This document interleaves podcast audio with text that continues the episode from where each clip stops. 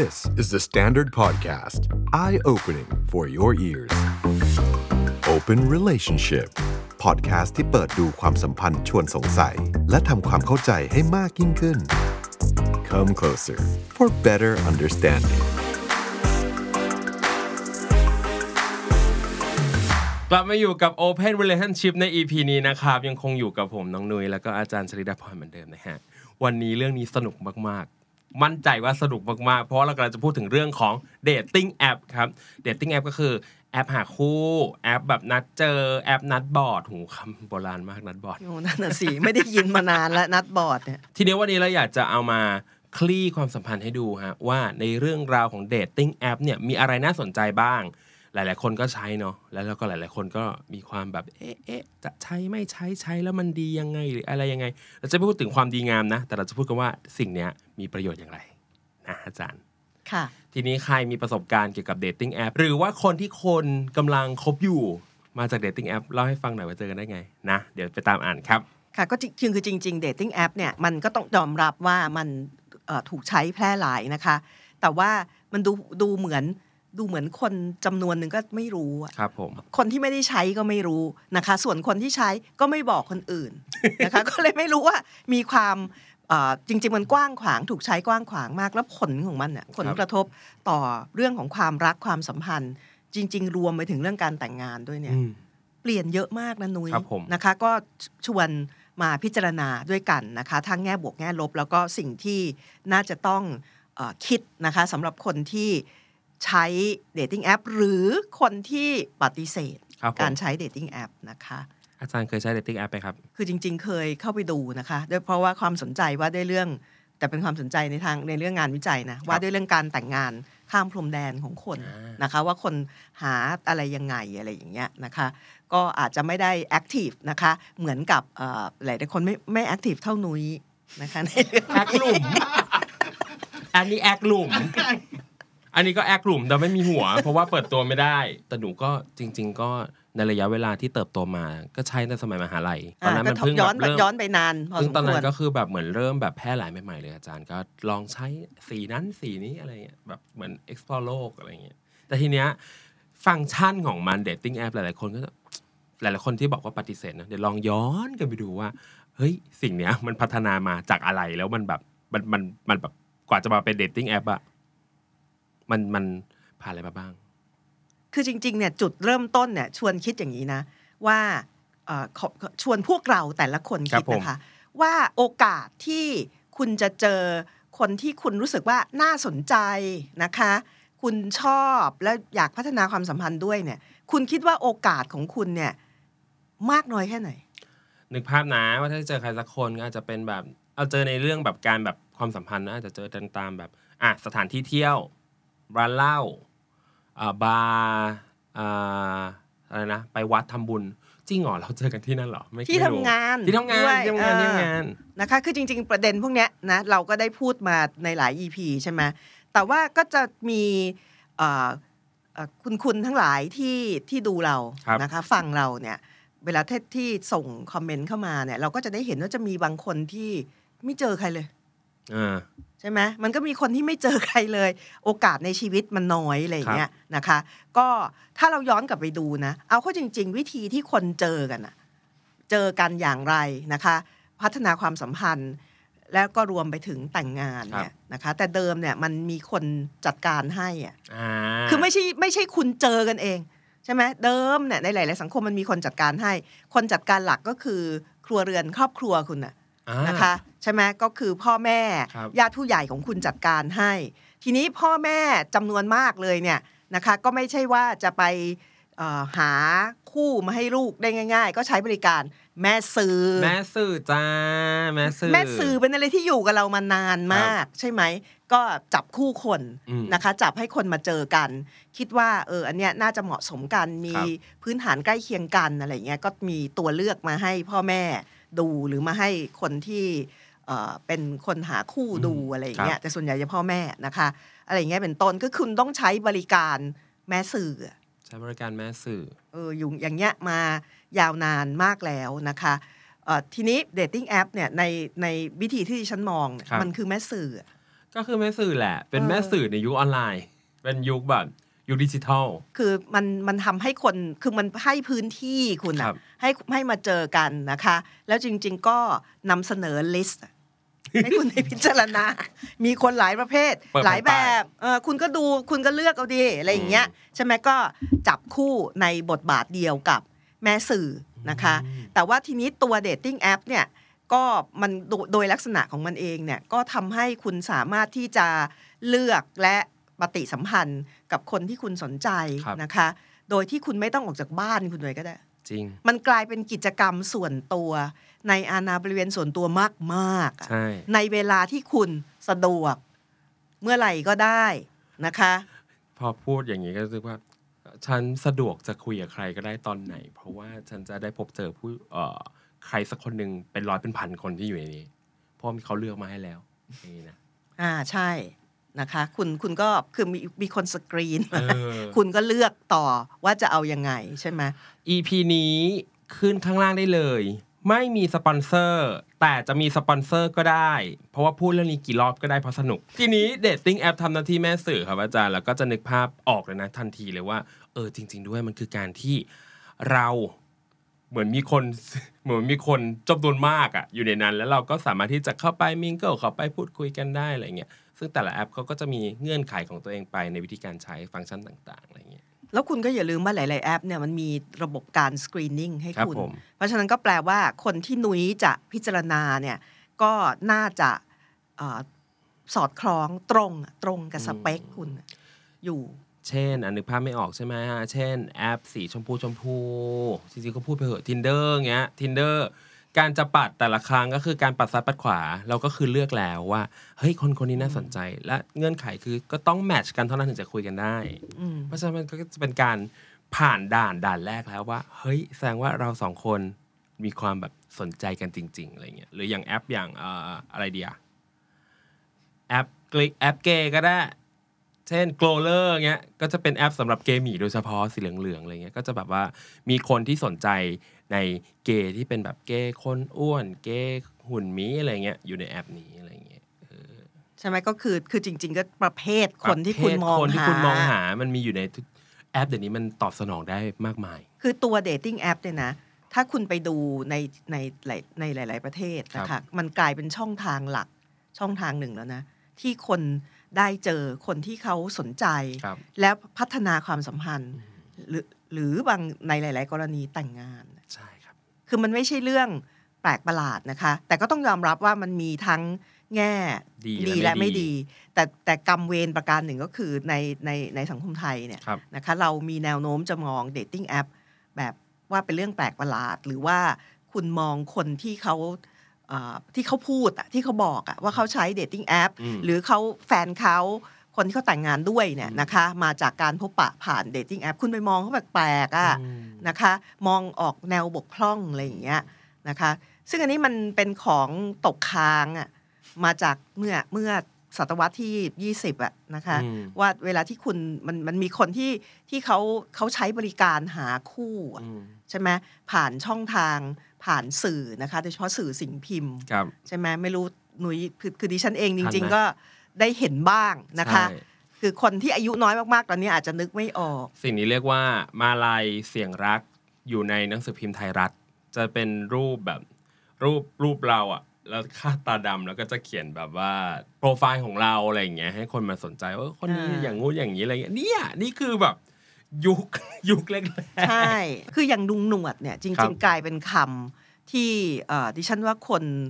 รุ่นหนึ่งอะครับใช้เวลาที่คุณจะหาคู่อะนะคะว่าเหมือนคุณต้องไปใช้บริการมาลายเสียงรักหรือว่าลุงหนวดอะไรอย่างเงี้ยคือพวกนี้พวกหาแฟนไม่ได้อ่าอะไรอย่างเงี้ยทีนี้คือสื่อสิ่งพิมพ์แบบเนี้ยเวลาครับที่คุณส่งส่งเรื่องราวของคุณไปคุณคุณต้องการคนแบบไหน ฉันเป็นคนแบบไหนมคือประกาศให้โลกรู้ว่าหาคู่อืมใช่ไหมนึงต้องคาดตาดำนะคะอืมก็ มันก็จะถูกมองอะว่าพวกเนี้ยเอ่อแปลกๆอะอืมแต่เออถ้าย้อนนึกกลับไปอาจารย์ถ้านึกถึงสิ่งพิมพ์ก็จะมีสิ่งที่เรียกว่าอะไรนะ pen pals ปะที่เป็นแบบว่าการหาเพื่อนทางจดหมายในนิตยสารแบบ student weekly ก็มีนึกออกว่าอ่าใช่เมื่อก่อนใช่นะอะไรอย่างเงี้ยซึ่งอันนั้นเอาเอางั้นเป็นหาเพื่อนก็ก็ก็เรื่องหนึ่งเนาะหรืออย่างแบบเอ่อยุคหนึ่งที่พอมันเลยจากจุดนั้นมาอาจารย์ก็จะเป็นแบบว่าเว็บบอร์ดไปโพสต์ในเว็บอืมไปโพสต์ในเว็บบอร์ดว่าคุย MSN กันค่ะเด็กๆนี่หยิกหยิกหยิกแล้วหยิกแล้วโพสต์จังโพสต์จัง ปวดจัง ไปโพสต์ในเว็บบอร์ดอาจารย์ทันไหมทันดิ ทัน ไปโพสต์ในเว็บบอร์ดแล้วแบบเอ่อชื่อนี้ครับนี่นี่เอ่ออีเมลนี้มาแอดมาคุยกันอะไรเงี้ย มันก็เหมือนกันแหละ อ่ามั มันค่อยๆพัฒนามาเรื่อยก็คือคือเอาเป็นว่ามันมีมันมีมันมีช่องทางอืม วิธีการเนี่ยที่คนพยายามจะเจอกันอะครับ ใช่ไหมคะ มาโดยตลอดที่เรายกมาเนี่ยมันก็เปลี่ยนมานะคะ จนกระทั่งตอนเนี้ยก็เราก็ได้เห็นการใช้บริการ dating app อืมใช่ไหมแต่ว่า ไอ้วิธีมองว่าคนที่ต้องใช้บริการแบบเนี้ยแปลกๆอืมอืมๆคือคือเหมือนกับว่า คุณน่าจะคุณน่าจะได้ได้เจอคนในชีวิตได้เอง ความรักมันน่าจะเดินเข้ามาหาคุณเองอะไรเงี้ยใช่ไหมอย่างครับจริง ๆ เราพูดในในหลาย EP นะใช่ครับว่าคุณเลือกคนที่คุณรักไม่ได้ความรักพุ่งเข้ามาหาคุณอืมนะคะ รู้ตัวอีกทีรักไปแล้วอะไรเงี้ยอืมแต่หลาย ๆ คนที่ดูเราก็จะบอกว่านั่งรออยู่นานมากแล้วมันไม่มีอะไรพุ่งเข้าชนอะนะคะ ไม่เคยรู้สึกเลย ว่าเจอคนแล้ว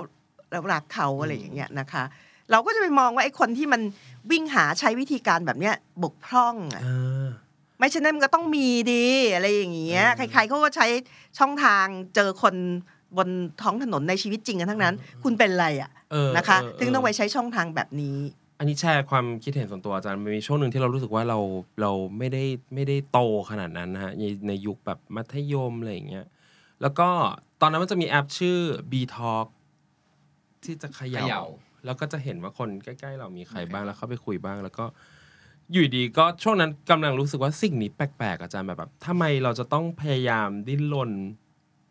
เพื่อวิ่งเข้าหาในการจะต้องคุยกับใครสักคนหนึ่งอะมันแบบเราก็จะรู้สึกฟีลแบดกับเพื่อนที่ใช้รู้ว่าเธอมันปลอดภัยหรือเปล่า เธอทำไมทำแบบนี้อะไรเงี้ยในตอนนั้นมันเด็กมากอะอะไรเงี้ยอืมพอโตมาถ้ารู้ว่าตอนนั้นนะว่ามันอย่างเงี้ย กูใช้แล้วอ้าวแต่สิ่งที่นุ้ยพูดมันก็ทำให้ใช่มันก็สะท้อนวิธีคิดของคนเยอะเลยว่าใช่ครับเอ้ยมันมันใช่เหรอใช่อะไรเงี้ยมันแปลกๆนะแปลกๆอะไรแบบนั้นน่ะนะคะเอาแน่นอนยอมรับว่าการใช้ dating app หรือการใช้บริการแบบเนี้ยมันก็มีโอกาสที่จะเป็นอันตรายกับคุณครับได้ในหลายช่องทางที่เรายอมรับครับผมว่ามันมีความเสี่ยงแบบนี้อยู่ด้วยนะคะ แต่เอาเป็นว่าโดยรวมๆก็คือคุณจะถูกมองแปลกๆ ตัวคุณยังรู้สึกแปลใช่กๆเลย จริง ๆ แล้วเนี่ย ถ้าเราดูจาก Open Relationship ใน EP ที่ผ่านๆมาทั้งหมดครับผมนะคะ คุณจะเห็นได้ว่าอย่างที่บอกอะคนจะมีความเชื่อ ใช่ไหมว่าเรื่องความรักความสัมพันธ์ เป็นอย่างนี้อย่างนี้อย่างนี้อย่างนี้นะมันมีบล็อกอะอ๋อคือมันเหมือนมันมีแพทเทิร์นที่คุณเอ่อใครๆก็เป็นอย่างเงี้ยคุณเข้าใจว่าใครๆในโลกนี้ก็เป็นอย่างนี้ ยกเว้นคุณ ใช่ไหมทำไมถึงเข้าใจอย่างนี้ก็เพราะคนอื่นมันจะมาบอกคุณเหรอเออ ว่ามันทำอะไรอยู่บ้างยังไงนะคะ คือจริง ๆ แล้วเนี่ยนะมุกที่ดิฉันชอบใช้ถามเวลาที่มีคนมาเถียงกับดิฉันค่ะนะคะว่าคนทั่วไปเขาเป็นอย่างนี้คนส่วนใหญ่เป็นอย่างนี้นะคะที่ฉันจะถามง่าย ๆ เลยนะว่าเอ๊ะเราเนี่ยขณะเนี้ยนะนั่งกันอยู่เนี่ยนะคะในในขณะนี้มีสี่คนนะคะครับณคุณคุณผู้ชมคุณผู้ฟังนะคะ มีคนสี่คนเนี่ย คุณรู้ไหมว่าคนที่นั่งข้างๆคุณเนี่ยนะคะ ก่อนที่มันจะเข้ามาห้องอัดเนี่ยมันทำอะไร มันอาจจะไป masturbate ในห้องน้ำคุณรู้ป่ะคุณไม่รู้มันไม่บอกคุณ ใครมันจะมาบอกเนี่ยนะเอานั่งประชุมอยู่ไปห้องน้ำนะคะ หายไปห้องน้ำสิบนาทีกลับมา เออ ตัวเอง พวกเราทั้งหลายกูเพิ่ง masturbate ในห้องน้ำมันไม่บอกคุณนะคะใครทำอะไรบ้างยังไงเนี่ย ทีนี้พอพอเขาไม่บอกคุณคุณก็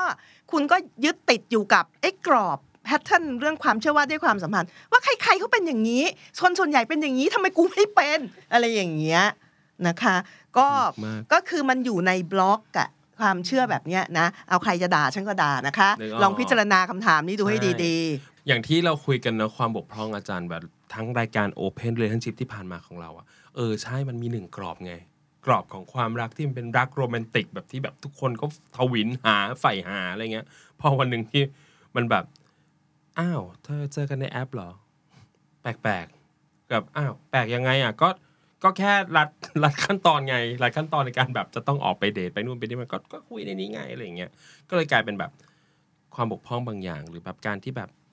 แต่บางทีก็อย่างที่เล่าให้อาจารย์ให้อาจารย์ฟังเมื่อกี้ว่า เราเคยเห็นคนที่วิ่งตามหาความรักในแอปพลิในแอปพลิเคชันอะแล้วเรารู้สึกว่าเขาบกพร่องแบบแปลกๆว่าเธอทำไมมันต้องมันแบบจริงจังอะไรขนาดนั้นเลยๆอ่าอืมคือคือคุณคุณคิดว่าคนเนี่ยมันควรจะต้องเจอกันอย่างนี้ใช่ไหมใช่มี pattern ของชีวิตอะไรอย่างเงี้ยนะคะเจอมาเจอกันแบบนี้ดำเนินความสัมพันธ์แบบนี้ ลักษณะความสัมพันธ์แบบนี้อะไรอย่างเงี้ยนะคะแล้วคุณก็ใช้มันประเมินตัวคุณเองและประเมินคนอื่นใช่มันก็ออกแปลกดิใช่ใช่ไหมมันก็พอเวลาที่มันไม่ฟิตใน ใน pattern ครับที่คุณเชื่อว่ามันควรจะเป็นนะคะคือจริงๆตัว dating app เนี่ยนะมันเปลี่ยนโลกมากกว่าที่เราใช่คิดนะนะคะเปลี่ยนหลายอย่างเลยทีเดียว และอาจจะเป็นเพราะ dating app มันเปลี่ยนเอ่อวิธีนะคะรูปแบบที่คนเอ่อค้นหาคนที่ตัวเองชอบเปลี่ยนวิธีที่คนสัมพันธ์กันเนี่ยนะคะเปลี่ยนเยอะมากเนี่ยมันก็เลยทำให้เอ่อ หลาย ๆ คนหลาย ๆ กลุ่มนะคะรู้สึกว่าไอ้ยนี่อันตรายอืมเพราะมันเปลี่ยนคุณรู้สึกได้ว่ามันเปลี่ยนโลกอะนะคะ ถ้าอาจารย์พูดเรื่องเปลี่ยนโลกเดี๋ยวหนูอันนี้แชร์เรื่องส่วนตัวรู้สึกว่าสิ่งที่ dating app เปลี่ยนหนูมากเลย คือมันทำให้เรารู้สึกเอ่อ confident มากขึ้นแปลกใจไหมอาจารย์ confident ว่า confident ว่า เฮ้ย คนหน้าตาอย่างกูก็มีคนชอบวะจริงเออๆ มันมันทำให้เรารู้สึกแบบนั้นเนี่ยมันทำให้เรารู้สึกแบบนั้นประจำเพราะเรารู้สึกว่าวันหนึ่งที่เรากล้าลองก้าวเข้าไป step เข้าไปในแบบ dating app แล้วมีคนเข้ามาทักมาคุยด้วย มันหมายความว่า อ้าว จริง ๆ แล้วฉันแค่ยังไม่มีโอกาสได้เจอคนเหล่านี้ และฉันก็ใช้ใช่โอกาสนี่แหละในการเจอเขา มันเป็นการเปิดความเชื่อที่คนชอบพูดว่าเชื่อเถอะว่าทุกคนมีตลาดเป็นของตัวเอง ใช่เออแฮชแท็กเชื่อเถอะว่าทุกคนมีตลาดเป็นของตัวเอง อย่างนี้ คือคือการที่คุณอยู่ในฐานที่ตั้งของคุณใช้ชีวิตประจำวัน แล้วคุณไม่เจอคนอืมไม่เจอใครเลยเนี่ย มันจะทำให้พวกเราหลาย ๆ คนนะคะ ส่วนหนึ่งคือคอมเมนต์ที่เข้ามาในรายการเราเองด้วยซ้ำว่าทำไมเราไม่เจอใครเลยทำไมเราไม่เคยถูกเลือกอืมอะไรอย่างเงี้ยนะคะ ทีนี้ไอ้ตัว dating app เนี่ยมันเปลี่ยนเปลี่ยนบทบาทคุณอะอือฮึมันทำให้คุณเนี่ยสามารถเล่นบทบาท active นะคะ จากเดิมที่ต้องรออยู่ในฐานที่ตั้งเมื่อไหร่ความรักจะพุ่งชนกูสักทีเนี่ยนะเมื่อไหร่ความรักจะจะมาเจอฉันสักทีจะเอิ่มจะพาคนคนหนึ่งมาหามาเจอเราอะไรเงี้ยใช่ไหมก็คือบทบาท passive เออต้องรอใช่ไหม dating app เนี่ยมันทำให้ทำให้นุ้ยทำให้ใครก็ตามที่ใช้บริการนะคะครับกลายเป็นฝ่าย active นะคะ คุณเป็นฝ่ายหาอืมนะคะเอ่อ ลองสำรวจตรวจตราครับนะคะว่าเอ้ยมันมีใครที่เราชอบอะไรอย่างเงี้ยนะคะ คุณเป็นฝ่ายหาแล้วบท explorer อ่าไม่ต้องนั่งอยู่เฉยๆแล้ว ไม่ต้องรอไม่ต้องนั่งรอไม่ต้องรอนะคะ นี่คือการเปลี่ยนแบบเป็น active role อือฮึแล้วพอคุณเริ่ม active คือคุณเริ่มเป็นฝ่ายหาเนี่ย คุณก็จะเจอว่าโอ้โหมันมีคนใช่เยอะแยะเลยที่เป็นแบบที่เราสนใจอืมหรือเราจะ เอ่อเป็นเอ่อเป็นเป็น potential เป็นมีคนอืมที่ศักยภาพที่จะพัฒนาความสัมพันธ์อะไรอย่างเงี้ยมีอยู่เยอะแยะเลย มันเพิ่มโอกาสคุณน่ะ อันเนี้ยปฏิเสธไม่ได้นะใช่และโอกาสที่ว่าเนี้ยมันเป็นโอกาสเอ่อที่ที่คุณได้เห็นน่ะคนนอกแวดวง นอกของตัแววดเองวง นอกแวดวง คือในชีวิตในชีวิตออฟไลน์ของคุณนะนะนุ้ยมีแวดวงถูกไหมใช่มีคนที่คุณทำงานเพื่อนที่ด้วยทำงานด้วยนะคะ เพื่อนฝูงกลุ่มครับเพื่อนของคุณ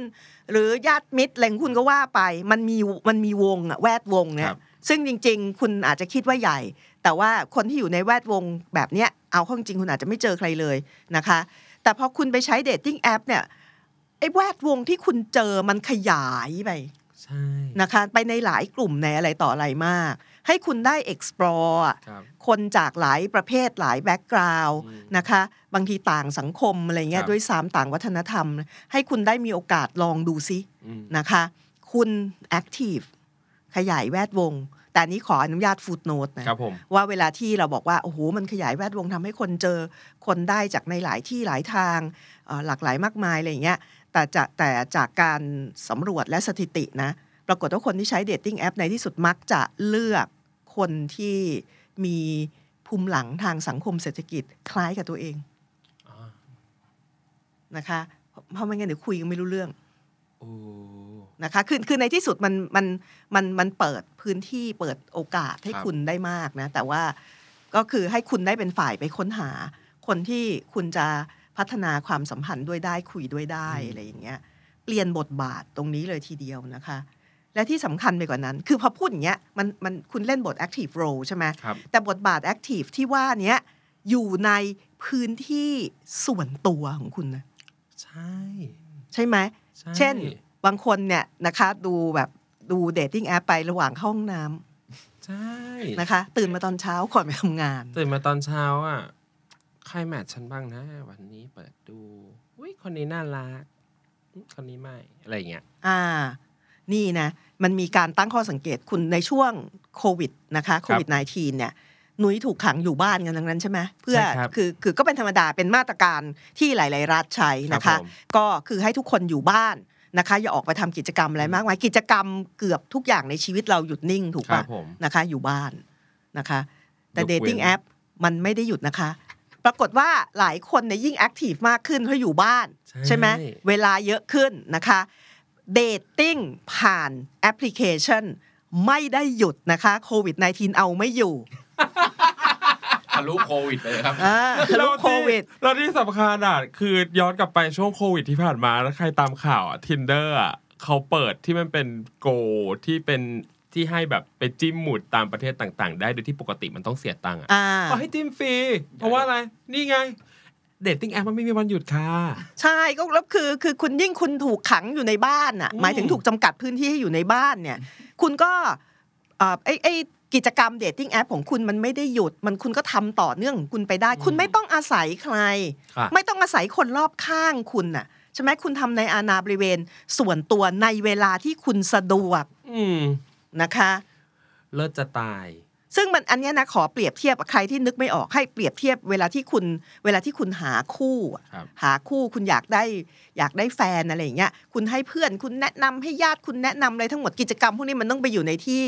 สาธารณะ ใช่ใช่ไหมแม้กระทั่งประเภท blind date ใครดูซีรีส์เกาหลีเยอะครับๆนะคะ ก็จะแบบเพื่อนฝูงหรือญาติชอบชอบจับคู่กันให้ blind date คุณก็ต้องออกไปในพื้นที่สาธารณะใช่ไหมนะก็ทำกิจกรรมไปกินข้าวนั่นนู่นนี่เพื่อจะให้พบปะ ได้ได้เจอคนครับแต่ว่า dating app เนี่ยคุณอยู่ในอาณาบริเวณส่วนตัว เมื่อไหร่ก็ได้ยังไงก็ได้ คือคุณตัดขาด เรื่องการหาคู่และ dating เนี่ยจากส่วนอื่น ๆ ของชีวิตได้เลยใช่และไม่ต้องเปิดให้คนอื่นรู้ก็ได้ ใช่ จะให้รู้ไม่ให้รู้อยู่ที่คุณ เลิศว่ะ เพราะฉะนั้นคุณจะไปรู้ได้ยังไง ว่าที่คุณบอกโหใครใช้เดทติ้งแอปนี่มันพวกมนุษย์ประหลาดอะไรอย่างเงี้ย ก็เขาใช้เขาไม่บอกมึงอะเอเออ อะไรอย่างเงี้ยเธอใช่ไหม2023แล้ว เธอ ทางเลือกแอปพลิเคชันมีเยอะมาก ถ้าใครยังไม่เคยลอง ไปลองหาสิ่งที่เหมาะกับตัวเอง เดี๋ยว เดี๋ยวลอง list ไว้ให้ดูแล้วกัน เช่นอะ Tinder อะง่ายๆเนอะ Tinder อ่า Tinder คนรู้น่าจะรู้จักเยอะรู้จักนะอยู่คะแล้ว ถ้าเป็นแอปชายหญิงมีแอปอะไรอีกอะ ไม่รู้แล้วใช่ไหมอ๋อ นี่ไงอ่า Coffee Meet Bagel ฉันสารภาพไม่รู้เลยฉันขอโทษจริง ๆ ไปลองไปลอง search กันแต่ว่าถ้าเป็นแอปเกย์ก็เยอะมากเลย Grindr Hornet Jack Blued คือทั้งหมดนี้ไม่มีสปอนเซอร์นะคะ ไม่มีสปอนเซอร์แต่ถ้าจะซื้อก็ย่อมได้ อืม ลองติดต่อมาทางด้านล่างนี้ครับ ก็คืออยากจะบอกว่าเอ่อคือตัว dating app เนี่ยครับมันเปลี่ยนโลกหลายอย่าง มากๆใช่ไหมขณะเนี้ย ก็คือมันพาเอาเรื่องความรักความสัมพันธ์และเซ็กส์เนี่ยนะคะให้กลายเป็นเรื่องที่มันแยกขาดออกจากส่วนอื่น ๆ ของชีวิตได้ คนอื่นไม่รับรู้เลยก็ได้นะคะ คุณสามารถจะทำกิจกรรมหาคู่เนี่ยในอาณาบริเวณส่วนตัวในเวลาที่คุณสะดวกนะคะได้ มันเปลี่ยนคือคือคือง่ายๆว่า เรื่องเนี้ยมันตัดขาดจากเรื่องอื่น ๆ ของชีวิตใช่แล้วคุณจะให้คนอื่นรู้หรือไม่ให้รู้อืมก็เป็นเรื่องของคุณใช่นะคะ ทีนี้เพราะ ไอ้ตัวไอ้การที่มันถูกตัดขาดอย่างเงี้ยนะคะมันก็ทำให้เอ่อการควบคุมกำกับ คือเรามีผู้ปรารถนาดีต่อโลกใช่ไหมมาแล้วผู้ปรารถนาดีต่อโลกเอ่อชอบเข้ามาแสดงเอ่อให้คำแนะนำอืมนะคะ หรือจริง ๆ วิพากษ์วิจารณ์คนนั้นเลวคนนี้ผิดอะไรเงี้ยอืมนะคะ แทรกเข้ามาลำบาก กูไม่บอกอะนะคะจะรู้ได้ยังไงอะไรอย่างเงี้ยเออนะคะ แต่ที่สำคัญ อีกอย่างหนึ่งนะที่อยากจะขอชี้นะคะครับผมว่า dating app เนี่ยมันกลายเป็นช่องทาง ให้คนได้ค้นพบนะคะ sexual partner นะคะคนร่วมเพศสามารถจะมีเรื่องของ casual sex เนี่ยได้สะดวกยิ่งขึ้นปฏิเสธไม่ได้ และตัว dating app เองเนี่ยจริง ๆ มันเอื้อต่อ casual sex อันนี้ปฏิเสธไม่ได้ครับนะผมอะทำไมถึงเป็นเช่นนั้น เพราะคุณเจอ คนที่จริง ๆ คือคนแปลกหน้า ถูกไหมใครที่ใช้บริการ dating app นะคะครับแล้วคุณก็เอ่อสามารถจะตัดขาดไม่ยุ่งกับคนเหล่านี้อืมได้คุณคือมันมีวิธีถูกไหมผ่าน dating app เองนะคะ ก็มันก็เลยทำให้เอ่อคุณได้เจอคนที่คุณอาจจะเจอหนเดียวแล้วไม่เจออีกอ่าจำได้ไหมเราเคยพูดเรื่อง casual sex ไปในใช่ EP ก่อนหน้านี้ นี่เป็นองค์ประกอบสำคัญของ casual sex ของคนจำนวนมาก ใช่ไหมก็ต้องก็ยอมรับนะคะว่าdating app เนี่ยมันปลดปล่อยคนนะคะให้สามารถจะมีรูปแบบเรื่องเพศที่ casual เนี่ยได้โอ้ยมันยิ่งใหญ่มากเลยอะพอใช้คำว่าคือมันปลดเปลี่ยนโลกปะเยอะเออคือพออาจารย์ใช้คำว่าปลดปล่อยก็จะนึกภาพบอกเลยว่า จริง ๆ ด้วยมันทำให้เรื่องความรักความสัมพันธ์หรือเซ็กส์เป็นเรื่องที่ ไม่ได้เป็นเรื่องยากขนาดนั้นนะ เขาเรียกว่าอะไรอะ มันไม่ใช่เรื่องที่อุ้ยต้องวิ่งหา เออ แค่เปิดมือถือจบใช่ไหมแล้วก็คือแล้วคุณเป็นฝ่ายเลือกเป็นฝ่ายกำเป็นฝ่ายกำหนดเป็นฝ่ายอะไรใช่ทุกอย่าง ไม่ต้องให้คนอื่นรับรู้เลยก็ได้ใช่อะไรเงี้ยนะคะ คือมีองค์ประกอบมากมายที่มันนำไปสู่ความรักความสัมพันธ์นะคะนำไปสู่เอ่อ casual sex เนี่ยมันมันมันเป็นอะไรเยอะก็เข้าใจได้ที่มันจะดูน่าหวาดกลัวอืมสำหรับเอ่อหลายๆคนครับนะคะเพ ราะงั้น dating app เนี่ยเปลี่ยนโลก แล้วก็อย่างที่บอกคือในหลาย ๆ สังคมมันมีคนที่ใช้ dating app เนี่ยอยู่เยอะครับนะคะเล่าให้ฟังเร็ว ๆ คือเนื่องจากเราไม่มีตัวเลขงานวิจัย แต่ว่ามันมีงานหนึ่งนะคะ เป็นการสำรวจของ Pew Research Center ในสหรัฐอเมริกานะคะ ก็ให้ภาพที่สำหรับดิฉันนะน่าสนใจ คนที่ใช้dating app นะคะ เยอะมาก ๆ นี่ย้ำอีกครั้งหนึ่ง นี่เป็นการสำรวจสหรัฐอเมริกานะคะ คนที่ใช้ dating app เยอะมาก ๆ 48%ของคนที่ใช้ dating app คือคนอายุน้อย อายุน้อยในที่นี้คืออาประมาณช่วงเนี่ย18 ถึง 29 ปีครับผมนะคะ ก็คืออายุน้อยกว่า 30 นะคะ ใช้ dating app เยอะ นี่เกือบ 50%อืมกลุ่มที่สองที่ใช้ dating app เยอะนะคะ คือคนที่เป็นเอ่อเอ่อเอ่อเป็นคือเลสเบี้ยนเกย์และไบเซ็กชวลอ่านะคะครับนี่ห้าสิบห้าเปอร์เซ็นต์ อืมเออใช้เยอะมากอะไรอย่างเงี้ยครับนะคะแล้วก็คือคืออยากให้เห็นภาพของกลุ่มคนที่ใช้ครับนะคะ ก็เอาเป็นว่าคนที่อายุน้อยเนี่ย ที่คุ้นเคยกับพื้นที่ออนไลน์อืมนะคะ ก็เอ่อมีแนวโน้มจะมาใช้บริการ dating app นะคะครับหรือคนที่อ่ามีวิถีชีวิตรสนิยมไม่สอดคล้องกับอ่าอุดมการณ์รัก ต่างเพศครับนะคะ ก็ใช้ dating app เฮ้ยเออพอยิ่งไปบวกกับคำว่าที่อาจารย์บอกว่าใช้มันคือคำว่าปลดปล่อยอะหรือการคำว่าเปลี่ยนโลกอะจริง ๆ แล้วมันมันเป็นอย่างนั้นจริงๆนะอาจารย์อย่างแบบตอนที่เราเริ่มใช้แอปพลิเคชันใหม่ๆ เพราะเรารู้สึกว่า เออ ลองดูอะเราเป็นเกย์แล้วเราก็ไม่ได้หน้าตาดี แล้วเราจะทำยังไงดี ที่จะแบบว่าอ่าเออ ก็อยากมีแฟนอยากเขาบ้างอย่างเงี้ยเออมันทำให้เรารู้สึกว่าเราได้ปลดปล่อยอะไรบางอย่าง ซึ่งคิดว่าเอ่อ กลุ่มความหลากหลายทางเพศเนาะ LGBTQ AI+ หลาย ๆ คนน่าจะรู้สึกเหมือนกัน ในคือ ในช่วงการใช้แอปครั้งแรก ๆ นะ คือตัวเลขที่มันบอกแน่ๆเนี่ยนะคะก็เอ่อสาม homosexual นะคะครับและ bi และและไบเซ็กชวลครับนะคะก็มีมีแนวโน้มอืมนะคะที่จะใช้ dating app นะคะเนื่องจากว่าคุณอย่าลืมว่าในหลายๆสังคมเนี่ยครับ นี่คือกลุ่มคนที่ยังถูกตีตราประนาม ใช่ นะคะแล้วก็ชีวิตคุณเอ่อ คือถูกเหมาะถูกบอกว่าผิดผิดผิดและผิดนะนะคะก็อันนี้ก็เพิ่มช่องทาง ทีนี้คนที่เขาใช้ dating app นี่จาก Pew เอ่อ Research ค Center รับเช่นเดียวกันนะเอ่อปรากฏว่าเขาพัฒนาความสัมพันธ์นะคะคือกลายเป็นความสัมพันธ์ที่จริงจัง 20%ของคนที่ใช้เดทติ้งแอปนะพัฒนาความสัมพันธ์ที่จริงจัง และ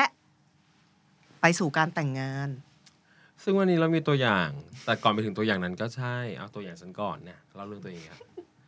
ขอบคุณคุณผู้ชมหลาย ๆ คนที่พิมพ์คอมเมนต์ว่าเดี๋ยวนี้คุณนุ้ยกล้าเล่าเรื่องตัวเองมากขึ้นนะฮะก็คือเฉลยนะ ว่าทั้งหมดที่ผ่านมาไม่ใช่เรื่องคนอื่น โปรดใช้วิจารณญาณในการฟัง ก็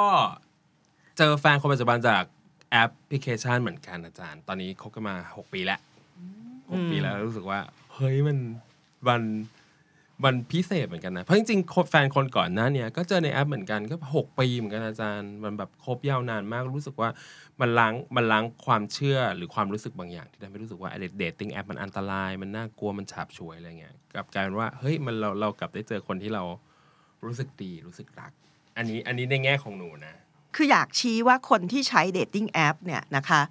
ก็จำนวนไม่น้อยครับไม่ใช่ทุกคนอืมแต่ว่าจำนวนไม่น้อยเลย ที่เขาสามารถจะเจอคนที่เขาพัฒนาความสัมพันธ์อืมและบางทีไปถึงแต่งงานได้ด้วย มีคนหนึ่งช่างภาพของเราเนี่ยค่ะ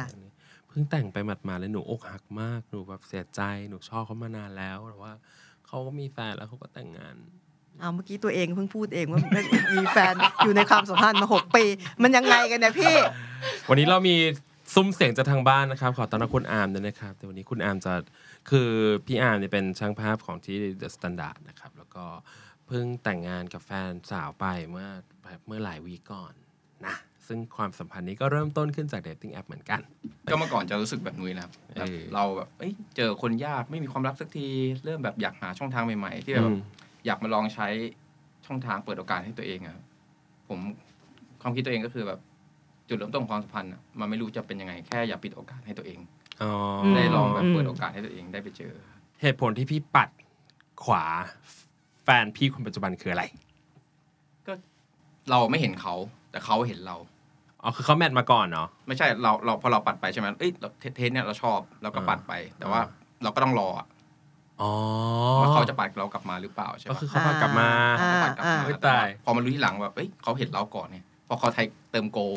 อ๋ออมใช้เวลาคุยอยู่นานป่ะพี่กว่าจะแบบ กว่าจะได้เจอหน้ากันอะเอาเอาช่วงคุยกันช่วงคุยในแอปอะไรเงี้ยก็สามเดือนอยู่อะแบบคุยกันมาเรื่อยๆอะไรเงี้ยกว่าจะพัฒนาความสัมพันธ์มาเจอกันหรือแบบอะไรเงี้ยก็คือพอทำความรู้จักกันไปถึงระดับหนึ่งเนี่ย อาร์มก็รู้สึกว่าเอ้ยน่าเจอกันนะ อย่างนี้ใช่ไหมใช่คนนี้อ่าจริง ๆ มันก็ไม่ได้ต่างอะไรจากที่เราไปเจอ เจอปกติอะเหมือนเราก็แอบชอบเขามาในระดับหนึ่งในการจากที่คุยอยู่แล้วด้วยอะไรเงี้ยแต่พอ คือมาเจคือที่ความรู้สึกชอบเนี่ยเป็นความรู้สึกชอบ เพราะการคุยกันถูกไหมใช่ครับแลกเปลี่ยนกันใช่ไหมใช่คะ อันนี้อันนี้น่าสนใจ เพราะอืมเป็นความรู้สึกชอบที่ที่การแลกเปลี่ยนน่ะไม่ใช่หน้าตานะเพราะคุณยังไม่เคยเจอเขาใช่ครับอ่าแต่ว่ามันเคยเห็นรูปก่อนไงไม่แต่ว่าคุณจะไปรู้ได้ไงว่ามันจริงเป็นรูปจริงหรือเอรูปปลอมอหรืออะไรก็ได้อะไรเงี้ยไม่อาจจะแบบรูปจริงไหนแหละแต่อาจจะแบบ อาจจะไม่เหมือนตัวจริงอะอะไรอย่างอ่าเงี้ยใช่ใช่ใช่อ่าใช่ค่ะ อันนี้ถือว่าเป็นกรณีที่ใช้ dating app แล้วเรียกว่าเดินมาจนแบบ ตามตามอ่าตามกระบวนการ แต่ว่าเส้นทางเอ่อเอ่อเอ่อช่องทางในการเจอกันเนี่ย ก็คือผ่าน dating app นะคะก็เป็นกรณีที่น่าสนใจคือดิฉันเองเนี่ยก็ถือว่าเป็นผู้ใหญ่นะคะ ครับก็จะมีลูกศิษย์อดีตลูกศิษย์นะคะ ที่เขาพาแฟนเข้ามาเจอ ครับ แล้วเขาก็บอกว่าเอ่อเจอผ่าน dating app อะไรอย่างเงี้ยนะคะ คือคือมันสำหรับดิฉันนะ มันก็เป็นวิธีหนึ่งที่คนเจอกันอะอืมใช่ไหมเหมือนกับคุณบอกเออเนี่ยเจอคนนี้บนรถทัวร์รถไฟอะไรอย่างเงี้ยเออใช่เท่านั้นเองนะคะ ก็คือคือตัว dating app เนี่ยอ่าถ้าอย่างกรณีคุณพี่อาร์มเราเนี่ยครับก็จะทำให้เห็นนะว่าละทำให้เห็นหลายอย่างใช่ไหมนี่คือมันคือการเปิดอาณาบริเวณ เปิดแบดบงให้เขาได้เจอคนอะอืมเปิดโอกาสในชีวิต แล้วก็ได้เลือกนะคะอา ลองลองดูซิคุยกับคนนั้นคนนี้อะไรอย่างเงี้ยนะคะ ใช่ไม่ใช่อะไรยังไง คือเพราะฉะนั้นตัวอย่างเนี้ยนะคะ อันนี้ต้องต้องขอบคุณขอบคุณคุณพี่อาร์มพี่อาร์มเราด้วยนะนะคะคะ ที่แชร์ให้เราได้เห็นนะว่า คือประสบการณ์ของคนที่ใช้อืมบริการแบบนี้นะคะ ก็คือมันก็ต้องผ่านการ ได้พบปะนะคะอืมลองทำความรู้จักคนคนนี้คือมันไม่ใช่ไม่ใช่ใช้บริการแล้วเปี้ยงเดียวคุณเจอถูกไหมใช่มันก็ต้องใช้เวลาเอ่อใช้เวลานะคะ มันเหมือนการลองถูกลองผิดนะคุณผู้ชมแบบว่าการใช้แอปเหมือนแบบเราก็เจอคนที่คนที่ใช่คนที่ไม่ใช่อืมคนที่ดีคนที่ไม่ดี มันไม่ได้ต่างอะไรกับการที่เราไปเจอคนที่บาร์แล้วเราก็จะเจอแบบว่าโอ้ยคนนี้คุยดีจัง คนนี้มารยาทแย่จังเลยมันเหมือนกันมันแค่เปลี่ยนแพลตฟอร์มจากอ่าบนโลกจริงมาเป็นโลกเสมือนอะอ่า เปลี่ยนแพลตฟอร์ม แล้วก็เพิ่มโอกาสใช่ใช่ไหมคือมันสะดวกมันง่ายเพิ่มโอกาสใช่นะคะ แล้วก็คุณก็เอ่อโอกาสที่จะเจอคนที่น่าสนใจสำหรับคุณนะคะ ตรงกับที่คุณสนใจเนี่ยมันเพิ่มมากขึ้นอะไรอย่างเงี้ยคือฟังดูมันดีนะคะ ดีสำหรับคนหลาย ๆ คนที่ใช้บริการอันเนี้ยปฏิเสธไม่ได้แล้วแต่แต่จริง ๆ มันก็เป็นช่องทางที่คนเจอกันแล้วเดินเข้าสู่ความสัมพันธ์นะคะ ตามแพทเทิร์นที่คุณคุณทั้งหลายคุ้นเคยนั่นแหละครับนะคะ แต่ทีนี้ ก็ต้องยอมรับว่ามันมีแง่มุมทางทางลบครับผมจริง ๆ ที่เราคุยคุยกันมาเนี่ยมันก็ชี้แง่มุมทางลบบางอย่างไปแล้วครับผมนะคะ เรื่องหนึ่งคือdating app เนี่ยคุณใช้เวเวลาที่คุณเห็นคนคนเนี้ยคนคนหนึ่งครับครั้งแรกเนี่ยคุณเห็นรูปถูกไหมอือหือก็จะมีผู้ใช้บริการจำนวนมากบอกว่าโอ้โหข้อมูลเกินจริงอะใช้รูปคนอื่นอะไรเงี้ยรูปปลอม เอออันนี้อันนี้ที่น่ากลัวมากคือรูปปลอมไปเลยใช่นะคะ หรือรูปตัวเอง แต่ว่าแต่งรูปแต่งรูป ดิฉันขอค้านในเรื่องนี้นิดนึง ฉันไม่เคยอะไรล่ะ ฉันไม่เคยคานศาสตราจารย์ชินพรเลยแต่ฉันขอคานเรื่องนี้นิดนึง ว่าว่ามันก็ตุงกันได้นิดนึงไง แบบแต่งนี้แต่งหน่อย บีบพุงเข้ามานิดนึง กบหลุมสิวนิดนึงอะไรอย่างเงี้ยมันมีอะบ้าง แต่ก็จะมีหลาย ๆ ท่านที่อาจจะแบบหนักมือไปนิดนึงอะไรเงี้ยก็มี เพราะว่าเออก็จะมีหลาย ๆเคสที่แบบว่าเอ้ยไปเจอแล้วแบบแม่หน้าไม่เหมือนตัวจริงเลยแบบ ก็คือเขาอะไรเพียงแต่ว่ามันแบบ แต่จริง ๆเขาก็อยากจะแสดงให้เห็นภาพด้านนั้นบ้างให้รู้สึกว่าแบบ เอ้ยนี่คือเรานี่คือภาพที่เรามั่นใจในตัวเองที่สุดอะไรเงี้ยแต่ก็อาจจะหนักมือไปนิดนึงอะไรเลยแบบแต่แต่จริง ๆ นะอยากชวนคิดแบบนี้นะว่า เวลาที่เราเอ่ออยากให้คนสนใจเราชอบครับเรานะคะกำลังหาคู่อะอืมคุณคุณทั้งหลายเนี่ยนำเสนอพรีเซนต์ ภาพของตัวเองที่ lovable น่าสนใจอ่าด้วยกันทั้งนั้นน่ะอ่าใช่ไหมคะใช่ใช่คือคืออันเนี้ยมันเข้าใจได้ครับคือหมายถึงถ้าเป็นรูปตัวเองนะครับอคุณคุณคุณใช้ dating app แล้วคุณใช้รูปตัวคุณเองแต่ว่ายังไงล่ะนุ้ยเสริมแต่งเสริมแต่งอ่านะคะตุ้งอ่าตุ้งรูปนิดนึงอ่าอืมแต่ทีนี้ที่ที่มันเป็นปัญหาเนี่ยก็คือการใช้รูปคนอื่นใช่นะคะแล้วมีหลายเคสมากอาจารย์เอแบบอเยเยอะอะมามากกๆเลยอะปฏิเสธไม่ได้ว่า กรณีแบบนี้เยอะใช่นะคะ ใช้รูปคนอื่น และหรือให้ข้อมูลที่ไม่ตรงความจริง คือสร้างตัวตนออนไลน์ขึ้นมาใหม่อืมนะคะ ทั้งรูปและเอ่อคุณสมบัติอะไรเงี้ยครับใช้อะไรที่ไม่ใช่ตัวเองเลยนะคะ ก็อันนี้ก็จะมันมันจริง ๆ มันอันตรายมาก มันเห็นหลายเคสอาจารย์ที่เราจะเห็นตามข่าวเนาะเคสแบบหลอกนู่นหลอกนี่ หลอกเงินหลอกอืมอ่า สินทรัพย์อะไรอย่างเงี้ย ซึ่งอันนี้ก็อยู่ที่วิจารณญาณและวิธีการใช้งานแอปพลิเคชันของคุณแล้วก็ลองรูแล้วกันครับ เพราะว่า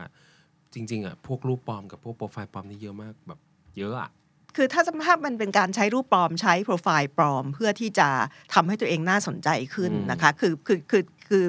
เจตนาหลักเนี่ยก็ยังเป็นการหาคนที่ ตัวเองอยากเดทด้วยครับอะไรเงี้ยมันก็ประมาณหนึ่งใช่ไหมอืมก็คือคุณทำให้คนเอ่อประเมินคุณผิดไปครับนะคะแต่ไอการใช้ภาพปลอมภาพปลอมนะคะคุณสมบัติปลอมอืเนี่ยมเพื่อที่จะหลอกลวงคนอื่นพวกบรรดา scammer ทั้งหลายครับครับอันนี้เรื่องใหญ่อะนะคะแล้วก็เราก็เห็นเอ่อต่อเนื่องมากนะคะไอ้ไอ้ที่เรียกว่า romantic scam เนี่ยอืมนะคะก็เอ่อเอ่อเห็นเยอะอะนะคะใช่มาเป็นเวลายาวนาน ก็ต้องเออ ยอมรับเช่นเดียวกันว่านี่เป็นอันตรายนะคะ อันนี้มี trick ให้นิดหนึ่งอันอาจารย์เวลาใครเห็น scammer เช่น เฮ้ย โปรไฟล์โปรไฟล์ Tinder เป็นงี้ลองดูรูป ลองดูรูปเสร็จปุ๊บเขาอาจจะลงอินสตากงอินสตาแกรมไว้เคยเจอเปิดเข้าไปในอินสตาแกรมแล้วก็รูปเขาลงรูปไปประมาณยี่สิบรูป แต่ยี่สิบรูปเนี้ยลงวันเดียวกัน แปลก เอาเป็นว่าต้องตรวจสอบต้องตรวจสอบสิ่งที่นุ้ยบอกนะแฟคะกเช็คนิดนึงเออแล้วก็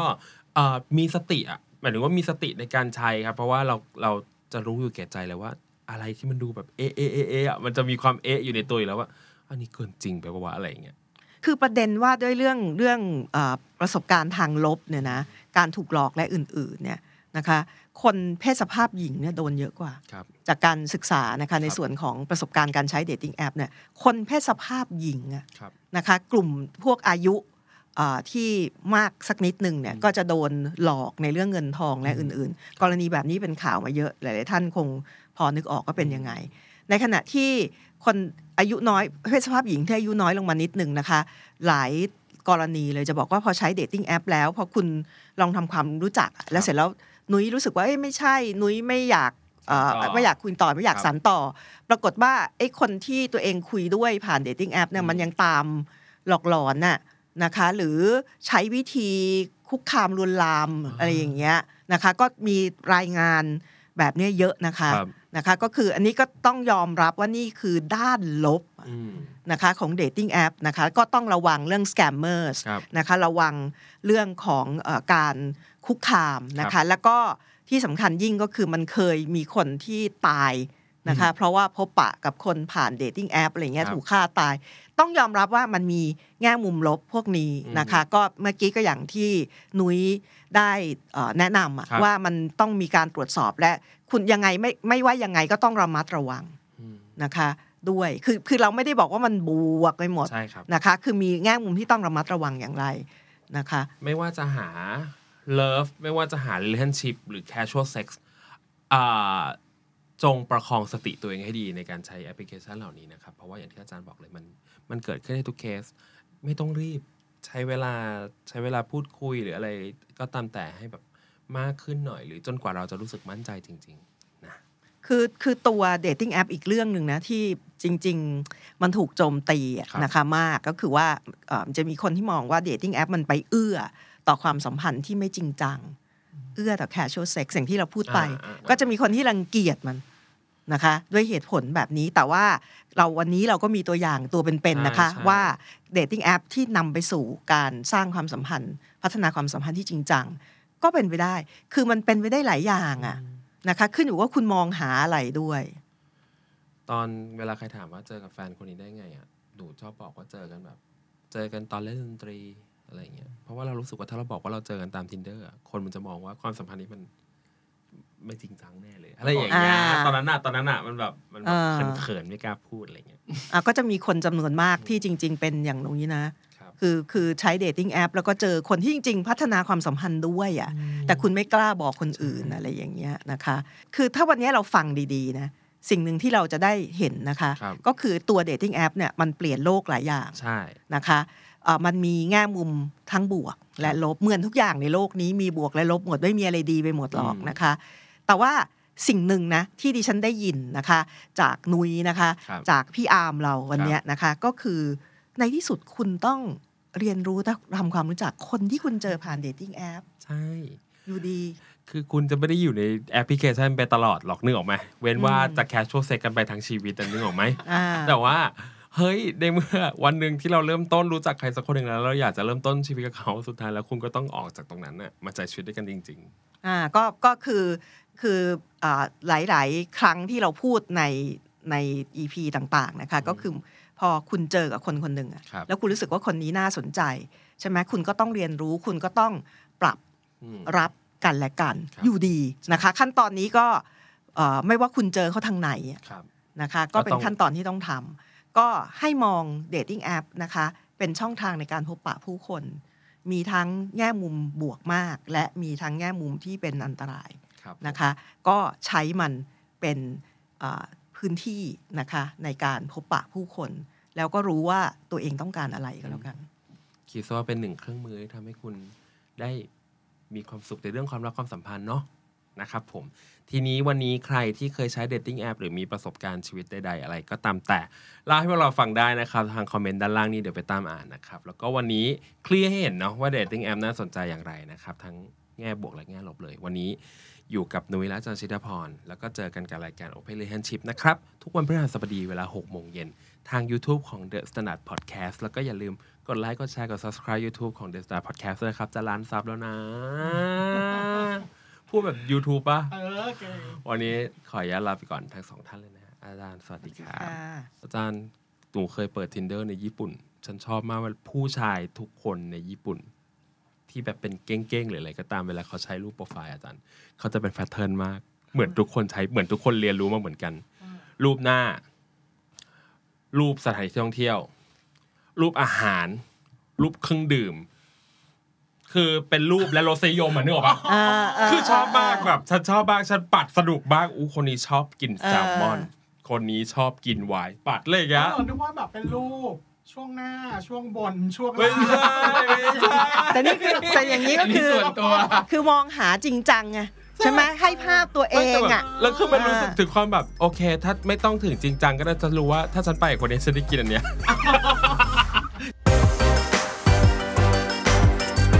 Open Relationship. The Standard Podcast. Eye Opening for Your Ears